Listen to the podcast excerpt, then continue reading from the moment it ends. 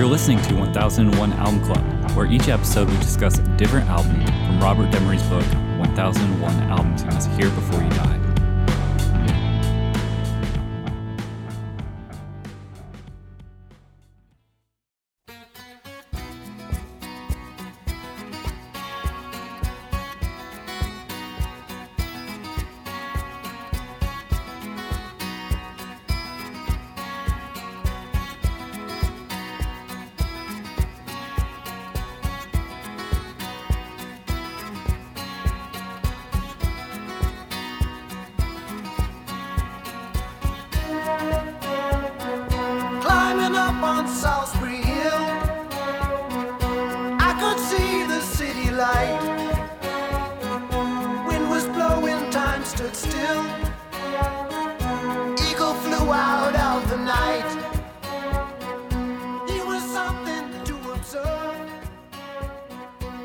For this episode, talking about Peter Gabriel. Peter Gabriel. On the line, I have Rob.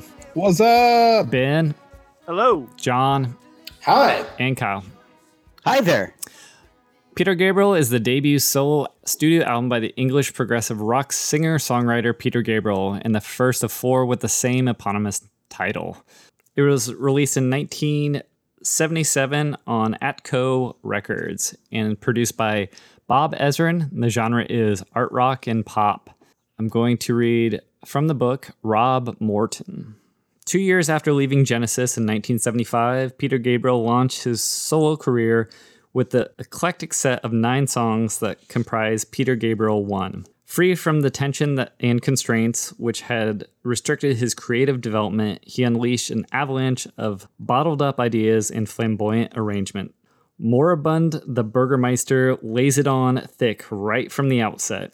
Deep jungle drums and warble synths are just the first ingredients in the song's smorgasbord of prog rock the- uh, theatrics. Gabriel sings in a variety of vocal styles, including a rumble growl as the evil Burgermeister. The song is strange but compelling. Next up is Solsbury Hill, Gabriel's first hit and one of the best and most enduring songs of his long career. Anchored by a bouncy acoustic guitar melody, the song gives a tangible feeling of hope and endless possibility.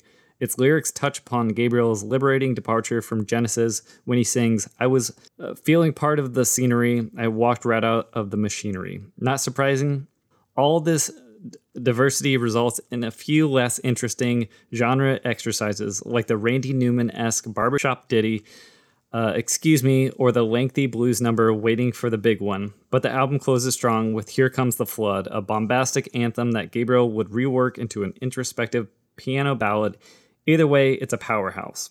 All right, what do we think of Peter Gabriel? Peter Gabriel one. First listen, loved it. Yeah, it's fucking great. Yeah.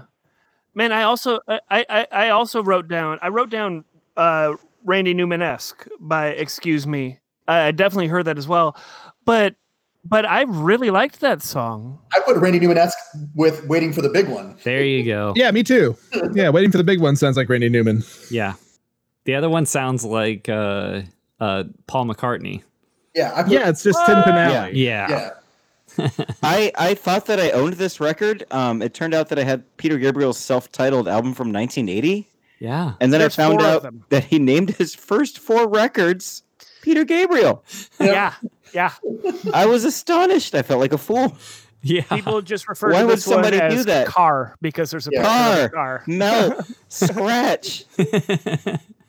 So I yeah, I had never heard this record and it's really good. Man, Solsbury Hill's a classic.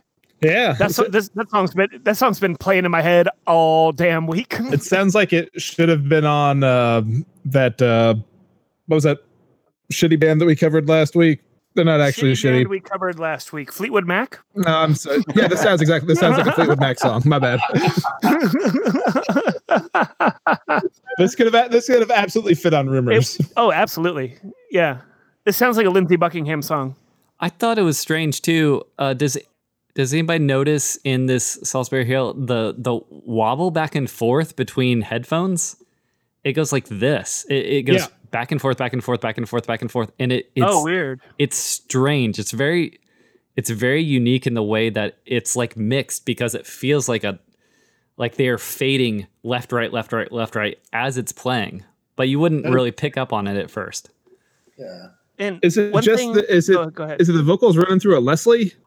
It's the it's like the a melody. Very slow Leslie. No, it's not the vocals. It's just the. It's That's the really weird. Melody. I'm listening right now. Yeah. yeah, it's the melody that comes back and forth, but it does feel like a a very sped up Leslie. I, I, I don't know if Leslie you would get a much bigger effect though. This is a very this is slight. Yeah, it's a very slow Leslie. That it's on the headphones that you said it. Yeah. Yeah. So I, I read that uh, the song's Solsbury Hill's in, in seven eight, which, you know, te- technically it is. But what I found interesting was at, at first it's felt, at, during like the first parts of the verse, it's like a measure of four four and a measure of six eight. But then it goes to a measure of six eight and a measure of four four. Like like the, the phrasing of the seven eight switches around on you as the song goes. Yeah, right now I'm just hearing one two one two one two one two three four one two one two one two two one two three four five six seven one. Uh, yeah, yeah, it's I guess like, that is seven. I think it's like the verses, the way they feel the seven eight is is like a, a like a four four and then a measure of six eight, and during the chorus it it swaps that feel where first you feel either like one two one two one two or a measure of six eight and then you feel the four four bar. They're just like they switch the. the emphasis between the verse and the chorus. And I thought that was an interesting way to use rhythm. Yeah, yeah for sure. Yeah. I did find it surprising when uh, I was looking, looking up this album that this song was top on Spotify. So- Solsbury Hill was above Sledgehammer. And I thought oh, for sure wow. Sledgehammer would be, you know, well above. Solsbury Hill else. has an edge from being used in the soundtracks of all those romantic comedies in the nineties. Okay. Yeah, so I think you're getting you're getting quantity over quality in that in that number, but yeah. Okay. Are you telling me that uh, one season show Sledgehammer from nineteen eighty-six doesn't have enough weight for this? That's what that's what I'm saying. Have you seen someone someone re-edited the trailer to The Shining to be a rom-com, and they just they used like just foot like footage from the movie of like them like hanging around having fun around the hotel. But the soundtrack is Solsbury Hill. It just makes it look like like an uplifting movie about a family bonding at a hotel. Beautiful. Yeah, that sets the scene, man. Yeah, he's he's all over the map with his styles on this album. I mean, they're all Peter Gabriel's like bombast, but you know, you've got uh, rock, you've got sort of romance, you've got weird prog, you've got skiffle. Like right now in our cans, we're listening to Modern Love, and, and Kyle was saying there's a, a pretty amazing music video that goes with this song. Oh, you watched it? Where he's running yeah. up an escalator in hockey gear? Wait, wait, wait, what? I thought it was a moving walkway at an airport, and I was like, God, I can't wait to get back in an airport in a fencing mask and an umpire's chest protector. Yeah. It's fucking weird. I'm like, yeah, he's wearing like, I don't know, cricket armor. I don't know what yeah, it is. It's bizarre. Cricket armor. Yeah. Guys, watch it. It's inexplicable. I mean, I'm absolutely gonna gonna, yeah, gonna watch it's it. It's not like some of that. Is it? Is it Robert Palmer who always has all the like same looking models? That's Robert Palmer with yeah, yeah with like the so, Stepford models. Yeah, so he has like an element of that. There's like some of that going on in the background, but then also him like in this cricket armor with a fencing mask doing like super angular dancing that I could like. I think it's a good way to learn some some sick dance moves. I like, love it. I love it. So, so you guys all checked out uh, The Lamb Lies Down on Broadway. Yeah, yeah. yeah we, we've listened to um, it. Who who liked it and who didn't like it? I hated it.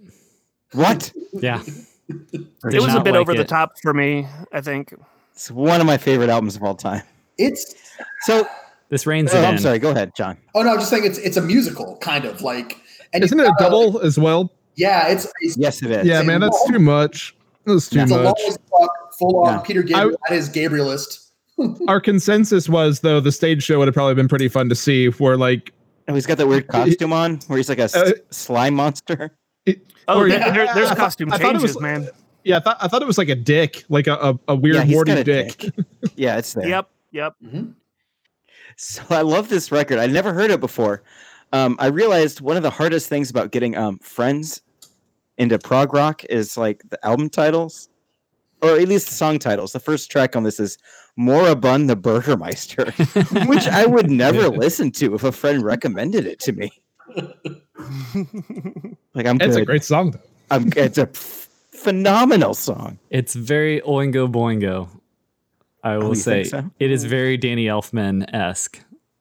Okay. Yeah, I, yeah. I could see that. It has yeah. that element. Did you guys like Excuse Me, the song? I did like yes. Excuse Me, actually. I thought it was really cool. Yeah. At first, I was like, when, when I heard the Barbershop Quartet, I was like, oh, shit. Well, I guess he's British, and by law, he needs to have one of these songs on his album. But then once once this... Once this song actually got into like the meat of the song, I was like, okay, this is actually this is like an interestingly like written and arranged song. Like I, I can yeah, it's very it. Abbey Road like McCartney, right? I still think it sounds like Newman. Okay, well, well. I think you're, you're it does it does the Newman feel from the like the tuba ads that kind of like. Well, not even necessarily the treatment of it. I mean, just like the song on paper. I, I think it, it sounds like a Toy Story song. It could. Well, I mean, yeah, like, what is it? Excuse me, you're standing on my joie de vivre, right? Like, yeah, that, that's kind of the lyrical turn of phrase that Newman would do. You're right. I mean, there's parts of that. No, I, I also meant just like like musically, not necessarily the, the arrangement of it, but just like the if you printed out the charts of this song, like musically, I, it reminds me of the way that Randy Newman would weave a melody. Yeah. Yeah. Yeah. I could see that. Yeah, I hear it now. Yeah. Much to my chagrin. Are you anti-Newman? Oh. Kyle. Oh. Kyle, are no. we getting to more Newman? As a short person. No. No, we're... That song's satire, bro. We've we've listened to a number of Newman albums, and, and I'm definitely a Newman convert. Like, I think we all uh, are. Like, he's man, great. They're, they're really good records. Yeah. Like, if you dig into it, he's he's a genius.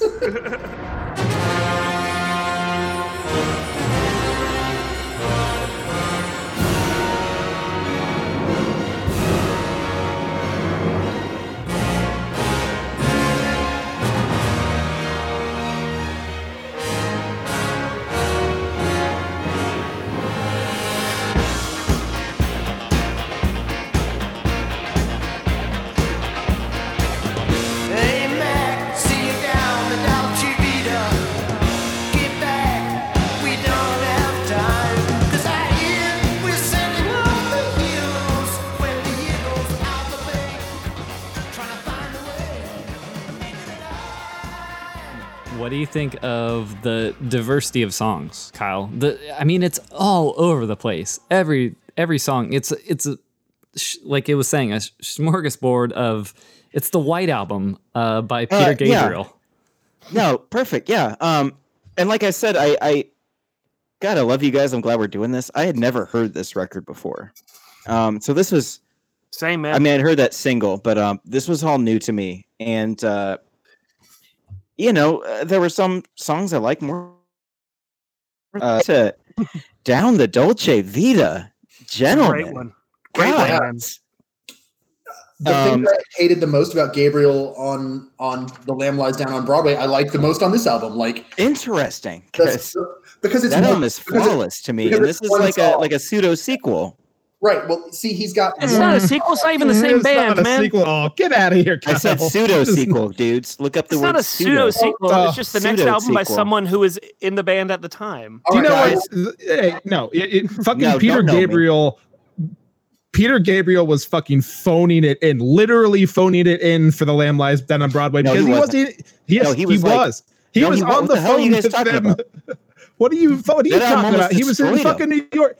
He was losing his he mind. He was in New York. He was in he was New on York. His way out of the time. Working on I know what he was doing. I'm, going to, I'm, going to, I'm going to give Kyle a counterpoint. I'm going to say it this way. So, Lamb Lies Down on Broadway is the story of, I forget the name of the character, going through all these different worlds and, you know, losing his brother in the underworld, whatever, right? The and master. His dick.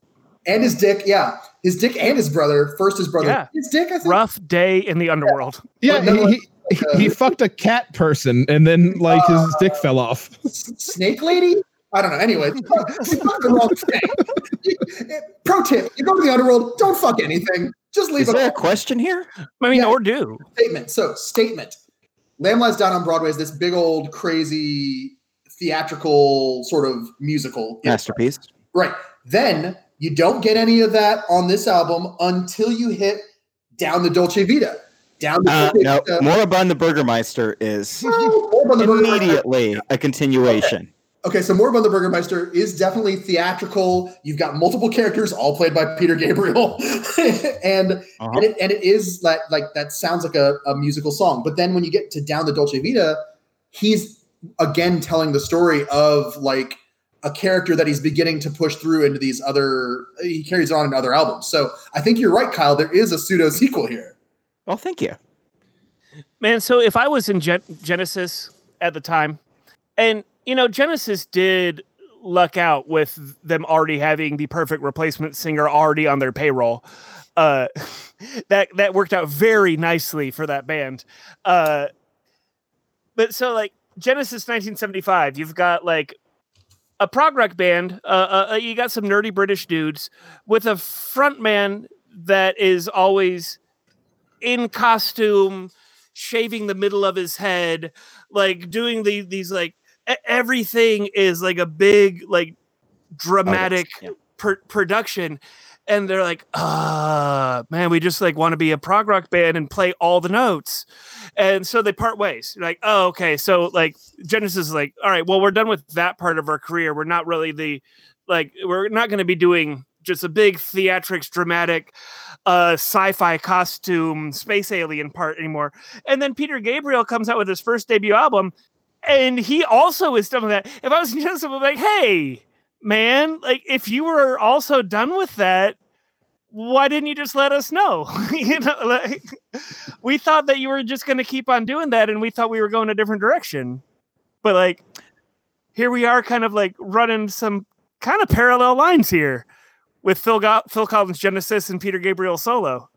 Uh, yeah, I'm going to be honest, bros. Like, I don't feel confident enough um, to talk about Peter Gabriel and Genesis on a podcast because, like I said, I was confused. I thought that I already had this album, and I didn't know that he had four, four. solo albums called Peter Gabriel. Yeah. Um, but you have to admit, I'm sorry, like, Phil Collins definitely listened to this record when he was writing some uh, early eighties Genesis lyrics.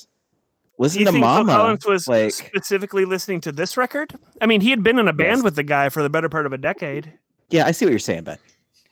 I think they were they were running parallel in a in a way. Um, also, just just to kind of talk about their breakup, um, a lot of that had to do with uh, Peter Gabriel's uh, wife and their child, who was who was sick, uh, born prematurely, and he I think he wanted to take a step back and was like, yeah, this isn't. This isn't where my head's at right now. I do not want to do that. And Genesis kind of said, well, we got to keep going. Um, it seemed like it was a bit nasty of a breakup um, in terms of them having a bit of a falling out there. Um, but yeah, I, I do see what both of you are saying. It, it's strange that they break, they, they break and it, it seems like a clear break, but at the same time, they do feel similar. In the same mm-hmm. genre, in the same uh, vein, in in a in a weird way. Obviously, Peter Gabriel's a little more out there. He has a little more of a a weird vibe going. Uh, not as poppy uh, on a lot of his tracks, but yeah. You call it "I Can't Dance" pop. Yeah, the epitome of pop. I think it's. I, I, I think it's outsider art, personally. Um, no. Uh, what? So what I was what I was going to say in regards to Peter Gabriel, Genesis, and all of that, uh, Genesis actually said like later on when Phil Collins was going off and doing his solo stuff that they'd wished they had had the same deal that they did with Phil, which would have le- left Peter Gabriel still be in the band, which was Phil Collins could go out for a year, do his solo stuff, then come back and play in Genesis again. So they evolved with that. But yeah, the the, the actual split, though they said it was amicable. I mean. That, they and he, they continued he, he, to collaborate too. Like, yeah, they, they didn't hate each other or anything. No, they didn't. I mean, but Peter they were, Gabriel wasn't a part of their uh, reunion they did about ten, fifteen years ago. Maybe he didn't want to be. Maybe, maybe they, they were, were just doing. Maybe it was just the "I Can't Dance" tour. And maybe maybe Genesis was just playing the hits, Kyle. Touche. Uh. That that that that's a big zing right there. Um, no, and what what I wrote down was I. I'm just, I'm happy that Peter Gabriel outgrew Genesis. Like, this wouldn't have, ex- th- can you imagine if Genesis was doing the backing stuff for this? It would sound like, it would sound like Genesis. It wouldn't sound like Peter Gabriel. Like, I think, I think that this was such a, like, big step towards, like, him, like, I don't know, fully realizing his artistic potential. Um, and, you know, n- also on top of that, uh, who's, uh, is it Ezrin who produced this? Bob Ezrin. Yeah. Yeah, yeah man. Ezrin, yeah. The, uh, School of Production. Pink Floyd, The Wall. Yeah. The old Kiss, uh, Destroyer, Destroyer, and, uh, Alice Cooper. Yeah. Um, yeah. Me and William were talking, uh, earlier this week, and, uh, he said that, like, more or less, you could take Modern Love and just with the production values, put it anywhere on the wall, and it would kind of make sense. Mm, mm, like, like, like it fits. Yeah. yeah, I can see that, to be honest. Yeah, yeah. That's, it's seventy-seven. I mean, yeah. I knew that Peter Gabriel, he he wanted to work with a producer that had more like uh like rock experience, because he he felt like he he. He wanted to do these different sounds. He felt pretty comfortable in the studio doing, like, the quieter, more introspective side of Peter Gabriel, but he wanted experienced hands making a big rock sound. Sure. And the rock songs on this album, the, the they, they're recorded great. Uh, they they sound yeah. like big rock songs. Uh, yeah, like uh, Modern Love. Uh, Down the Dolce Vita. That song slams. Down the Dolce Vita. I wrote down, it reminded me, it's so nineteen seventy-seven because it sounds like, like E L O. It's got the disco with the orchestra strings and the rock and the punk. Like, it sounds like the Miko Star Wars disco record. Like, it's everything thrown together. Like, it's such a flashpoint. I love it. And it slaps. I think that is the London Symphony Orchestra on it. Is yeah. it? Yeah. I mean, it's it's huge. The sound is huge. Yeah. They they also play on Here Comes the Flood, which uh, I, I I heard he he thought it Bob did a, a bit of overproduction, and I can hear mm-hmm. that. He, Bob Ezrin is so over the top with production yeah. that sometimes yeah. it it it loses a bit. It feels so slick to to some of these songs that could have a little more uh, looseness uh, or, or, you know, just not as, not as perfect, not as, uh, I don't know, put together. Studio Guns were in there too. Robert Fripp was in there oh, playing yeah, electric yeah, yeah. guitar, mm-hmm. classic guitar. Um, yeah. Under yeah. the name Dusty Rhodes. that was on the, that was, that was when they were touring.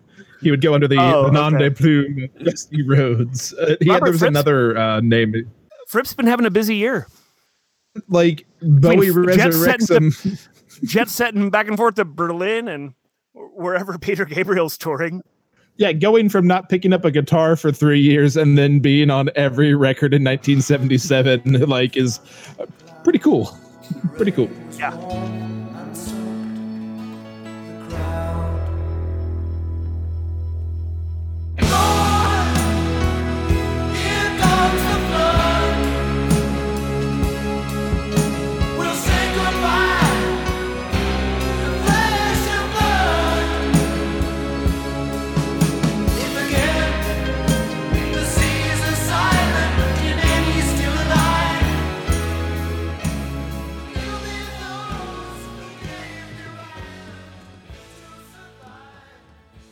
Yeah, Down in the Dolce Vita, I just wrote down, I like three against two, because I do. I that's do. a that's a fun little uh, fun little uh, pattern.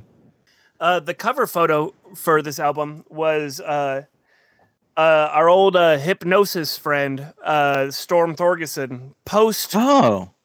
post leaving Hypnosis. Uh, it's a colorized black and white photo, uh, and the reflections were modified with a, a scalpel. O G Photoshop. Nice. The alternate cover was a picture of Peter Gabriel looking out the car window with reflective metallic contact lenses, making it look like he had ball bearings for eyes. Uh, but that they say that one's the insert. So if you have the album, you take out the insert or the record sleeve, and it's just a really weird looking picture of Peter Gabriel with reflective metallic eyeballs. Peter Gabriel in nineteen seventy-seven is already kind of a weird looking dude. I mean, just like this is the least weird looking of his career, though. This cover is. He has all of his hair. and he does not have penis warts glued to his face, or, nor nor a collar that makes him look like a, a like a wildflower. He may be wearing plat- he may be wearing sparkly platforms inside that car. We just can't see that far down. Right. You guys should re-record uh, "The Lamb Lies Down on Broadway" with me. No, like Don. For my birthday. How, it, it, it, record your own hot takes. Yeah, and, I'll put them in. I will, mister. Just split, split. What's Kyle have to say about this? I love it. Commentary track. Yeah, that'd be great. Yeah. All right, listeners, if you see all an right, album right. that, you, that we're doing that you like, just record your own riff track. Yeah. that, that, that'll be on that'll be on Kyle's fans only.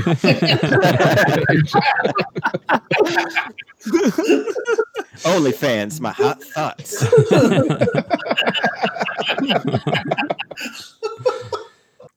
Man, Kyle, we're listening to uh, Down the Dolce Vita right now, and I totally hear the E L O parallels now.